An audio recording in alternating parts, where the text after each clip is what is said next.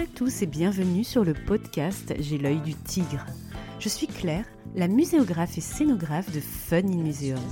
Mon métier, c'est d'aider les musées, les équipements touristiques et tous les professionnels du patrimoine à trouver des solutions pour booster, rendre waouh l'expérience de leurs visiteurs. Chaque semaine, je vous donne les stratégies, les astuces et surtout de la bonne humeur pour réinventer avec moi le monde des musées, les rendre plus fun et vraiment accessibles à tous. Alors mettez-vous à votre aise, installez-vous confortablement et c'est parti pour l'épisode du jour.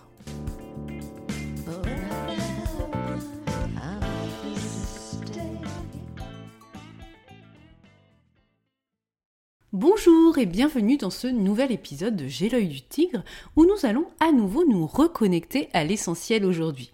Le retour aux sources de nos métiers, c'est un peu la ligne éditoriale du podcast de cette année, souvenez-vous. Alors peut-être que le titre de cet épisode ne vous a pas inspiré ou qu'il a titillé votre curiosité, d'où votre écoute. J'avais envie depuis longtemps de vous parler de méthodes design sur le podcast, des méthodes agiles et participatives que j'utilise régulièrement dans mes ateliers de créativité, mais que j'enseigne aussi maintenant dans trois formations distinctes que vous pouvez retrouver dans mon catalogue de formations dont le lien est dans la description de cet épisode une formation d'initiation au design thinking, une initiation au design UX justement, et une troisième pour apprendre à animer des ateliers de créativité pour vos projets. Mais si j'ai envie de vous parler de design aujourd'hui, et notamment du UX design, traduction pour les découvreurs design d'expérience utilisateur, c'est pour répondre à un constat et à vous aider à prendre conscience de quelque chose d'essentiel. Lorsqu'on crée et qu'on rénove une exposition, quand on crée un nouveau musée, un outil de médiation, un produit de visite, quel que soit son format, un atelier, une publication, que sais-je, on le fait d'abord pour un usager. Pas pour nous-mêmes, pour notre structure, mais pour un usager. Souvent, on s'attarde sur nos envies, nos objectifs, et on perd de vue le centre de l'équation, l'usager, le visiteur, le public, qui doit être le référentiel à chaque fois qu'on imagine une solution.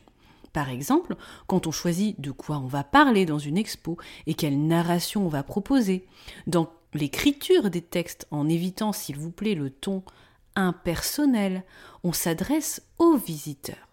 Lorsqu'on va imaginer ses besoins en confort, en service, avec de multiples objectifs à garder en tête et à définir au démarrage de tout projet. Pourquoi vient-il?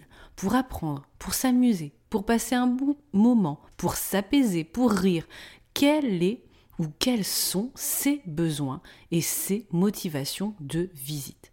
Est-ce que vous posez ces questions-là avant de démarrer tout projet culturel d'exposition, d'atelier, de projet scientifique et culturel de PSC Est-ce que vous vous posez suffisamment les questions suivantes? Qui sont vos cibles? Famille, scolaire, ok, mais qui sont-ils exactement? Quelles sont leurs motivations de visite? Quels sont leurs besoins? Quelles sont les valeurs de mon visiteur cible? Quel est son rêve le plus fou dans un musée, dans une exposition? Qu'a-t-il besoin pour passer une visite agréable, pour apprendre plus facilement, d'écouter, de manipuler, de rêver, de s'identifier? Cette réflexion en profondeur sur l'usager ne doit pas être zappée. Elle doit être le point de départ de tout projet, mais surtout, on doit ne pas perdre de vue cet usager et ses caractéristiques précises tout le long du processus de création. En comité scientifique, par exemple, on répond à quelles questions pour le visiteur, pas pour l'expert lambda pour faire plaisir, mais pour le visiteur. Quelles réponses on doit lui donner au visiteur dans cette expo? Comment on met en forme les messages pour notre usager? Avec du texte, du son, de la manip, un spectacle audiovisuel, de l'odeur, souvenez-vous du dernier épisode. C'est justement ce que font les méthodes design, mettre l'usager au centre et tout construire à partir de lui. Est-ce que nous faisons vraiment cela dans le secteur muséal et patrimonial? Quand on imagine un produit touristique, pourtant on fait du design d'expérience. Quand on imagine une nouvelle offre de visite, quand on imagine une expo temporaire ou permanente, on est dans le design d'expérience utilisateur. Cela a été une prise de conscience pour les agents du pays d'art et d'histoire que j'ai formés en décembre dernier en UX Design. Les cibles étaient souvent définies, scolaires, famille, etc., mais sans un travail en profondeur sur celles-ci. Et souvent, le projet se faisait sans vraiment le faire pour les cibles justement. On perdait le fil et l'importance, l'essence même du projet, l'usager. L'UX design, ou si vous préférez le design d'expérience utilisateur, est une discipline à laquelle je me suis formée à HEC Montréal. C'est une activité centrée sur l'humain qui mène à l'innovation. C'est une activité centrée sur l'utilisateur qui mène à l'innovation. Design UX, deux mots. UX se concentre sur les expériences cognitives et émotionnelles de l'utilisateur. Et design, c'est une activité créative et stratégique pour résoudre des problèmes par l'innovation. Et on fait tous du design parce que notre job, c'est quand même de résoudre des problèmes au quotidien. L'itinérance des visiteurs, sa non-compréhension, le fait de le motiver à venir, etc.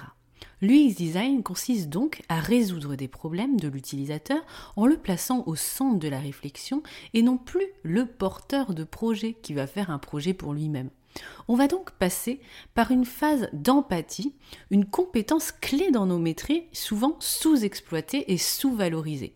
On se décentre de soi pour comprendre un besoin et se mettre à la place de ceux qui le rencontrent. L'empathie est donc la capacité à se mettre à la place des autres.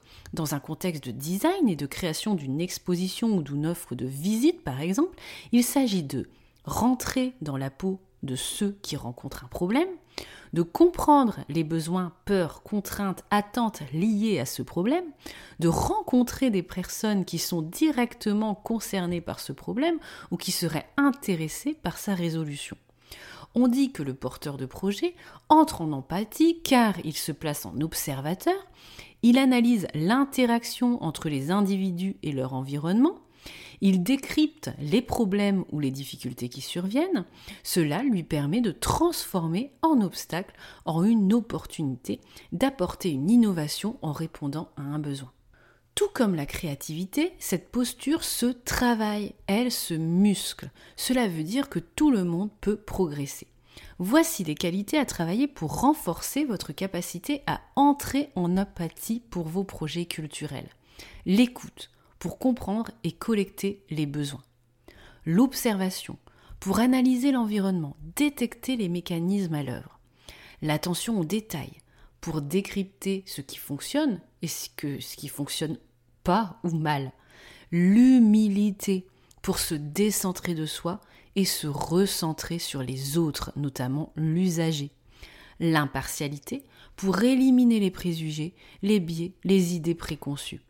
Et enfin, la résilience ou la tolérance à l'échec pour admettre ses erreurs, accepter la critique et le feedback négatif, rebondir en proposant une meilleure solution. Parce que au cœur de la méthode design et des méthodes design, que ce soit le design thinking ou l'UX design, on a toujours cette idée d'itération. On va proposer une solution et puis on va l'améliorer au fur et à mesure. On va être sur des phases d'ouverture et des phases de fermeture où on va recentrer la solution. Voilà, la phase d'empathie est l'étape 1 d'un projet. Elle s'inclut dans la phase de diagnostic que je vous explique dans la mini-série sur la méthode projet de l'automne dernier, le podcast 77, lien en description. Pas de définition de solution sans cette phase diagnostique et d'empathie. Jamais, jamais.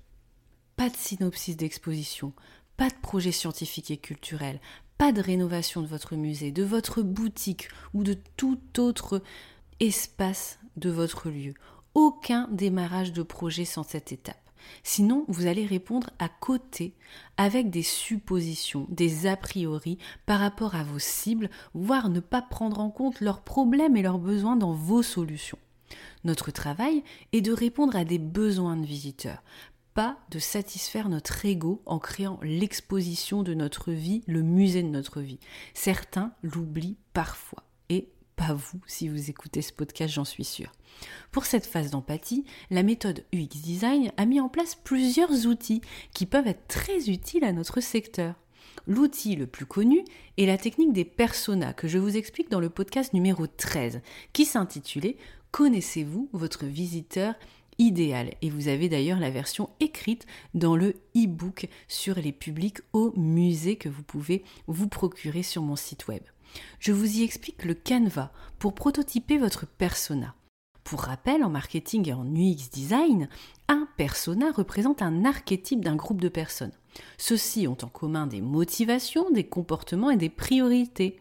Ainsi, ils représentent un groupe cible pour un produit ou un service donné. Bien qu'imaginaire, il est doté d'un prénom, d'un nom et de caractéristiques de personnalité.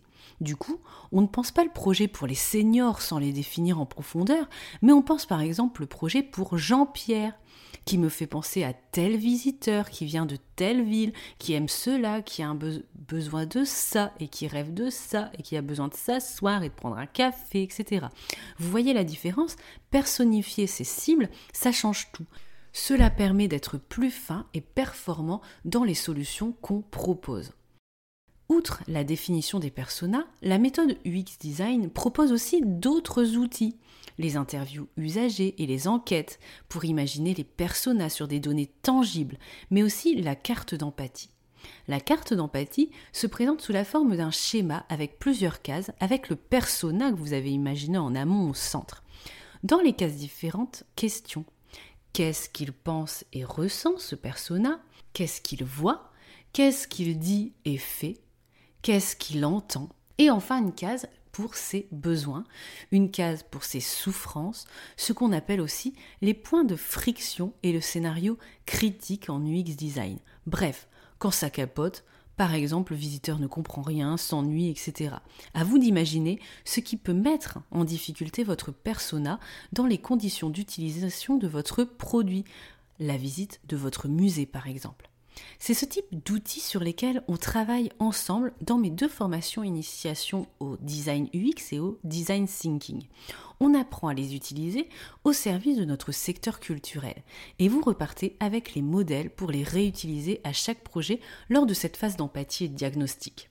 Autre outil intéressant, Imaginez un persona extrême, par exemple, un persona qui ressemble à votre visiteur maudit ou le plus chiant possible, ou alors un persona connu, une célébrité. Cela renvoie à la technique de l'alter ego qu'on utilise et que j'explique en formation. On peut également réaliser une cartographie du parcours utilisateur pour représenter et identifier de façon chronologique les différentes interactions entre un utilisateur cible, votre persona donc, avec un service ou un produit, par exemple la visite du musée. Il consulte le site internet, ensuite il arrive à l'accueil, on lui fait ça, on lui donne son billet, il rentre dans cette salle, il a le choix de faire un atelier, il a le choix d'aller à la boutique à la fin, etc. On appelle ça aussi une cartographie de parcours utilisateur, expérience map. Elle met en exergue par étape de l'expérience les actions, les interactions, les pensées, les émotions des utilisateurs tout au long du parcours. L'objectif est de relever les points stratégiques et moments marquants qui constituent des opportunités de conception et d'innovation. On va vraiment prendre soin de ces moments où finalement on sent qu'on va perdre l'utilisateur et qu'il va être insatisfait. Cet outil permet une représentation simplifiée de l'expérience des utilisateurs à travers le temps et facilite la génération d'idées nouvelles pour améliorer le service ou le produit. Elle peut être utilisée en phase empathie, mais aussi en phase de prototypage des solutions un peu plus tard. Ce qu'il faut retenir de cet épisode finalement, c'est que l'utilisateur, l'usager, doit toujours être au cœur de nos projets. Leur connaissance ne doit pas se résumer à leur définition simple. Par exemple, on s'adresse aux scolaires et point barre. Non, leur connaissance doit reposer sur des données tangibles et détaillées. Un ou plusieurs personas, imaginés à partir de l'analyse des enquêtes de public, ou tout simplement des commentaires sur TripAdvisor, Facebook ou autres, mais des données réelles et représentatives. Il faut arrêter avec les enquêtes uniquement quantitatives, il faut vraiment aller vers des enquêtes qualitatives. Autre élément essentiel, l'empathie est une compétence essentielle de nos métiers. Sans elle, on crée pour nous et non pour nos cibles. Et ça, c'est une erreur monumentale. Cette compétence se muscle et s'étudie grâce à des outils méthodologiques comme celle du design UX. Les trois outils que nous avons vus ensemble aujourd'hui, le travail des personas réalistes ou extrêmes, la carte d'empathie et la carte d'expérience ou du parcours utilisateur. Si ces outils vous interpellent, formez-vous et expérimentez-les au secteur musée et au secteur patrimonial. Cela peut se faire avec moi, avec plaisir en atelier de créativité ou en formation design thinking ou design UX. Et je vous expliquerai justement la subtilité entre les deux notions qu'on confond souvent. Je suis à votre disposition pour en parler. Tenez-vous au courant de mes offres de formation design sur mon site web et sur les réseaux sociaux à ce sujet. Il y aura une nouveauté en 2023 d'ailleurs. Bonne matinée, après-midi, soirée, où que vous soyez. À bientôt sur J'ai l'œil du tigre. Si tu as aimé ce que tu as entendu et que tu fais partie des 23% qui écoutent J'ai l'œil du tigre sur Apple Podcast ou une autre plateforme d'écoute qui te permet de me laisser un commentaire et des petites étoiles, 5 j'espère, eh bien je compte sur toi. C'est grâce à toi et à ce petit geste de quelques secondes que nous pourrons aider ensemble le podcast à se faire connaître, à le développer pour aider un maximum de personnes comme toi à faire avancer le monde de la culture et à les musées plus fun et vraiment accessibles à tous. Ce podcast, ce n'est pas le mien, c'est le tien, celui de ceux qui veulent faire bouger les lignes du secteur culturel, le faire briller comme tous ceux qui y participent avec leur talent, leur passion et l'œil du tigre.